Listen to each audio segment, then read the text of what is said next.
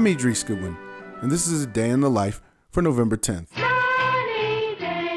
It was on this day in 1969 that PBS debuted the show Sesame Street.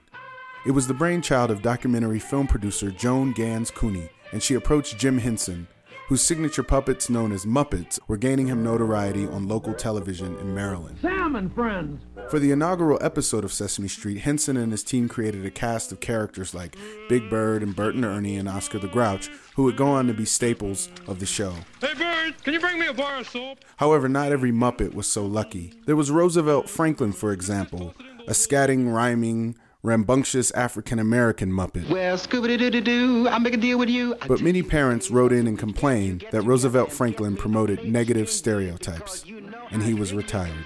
Another short lived Muppet was Don Music, a piano playing singer songwriter who penned such hits as Mary Had a Bicycle. Mary had a bicycle. In fits of frustration, Don Music would bang his head against the keys of the piano, a practice America's children began to emulate leading to his eventual dismissal from the regular cast of characters. Oh.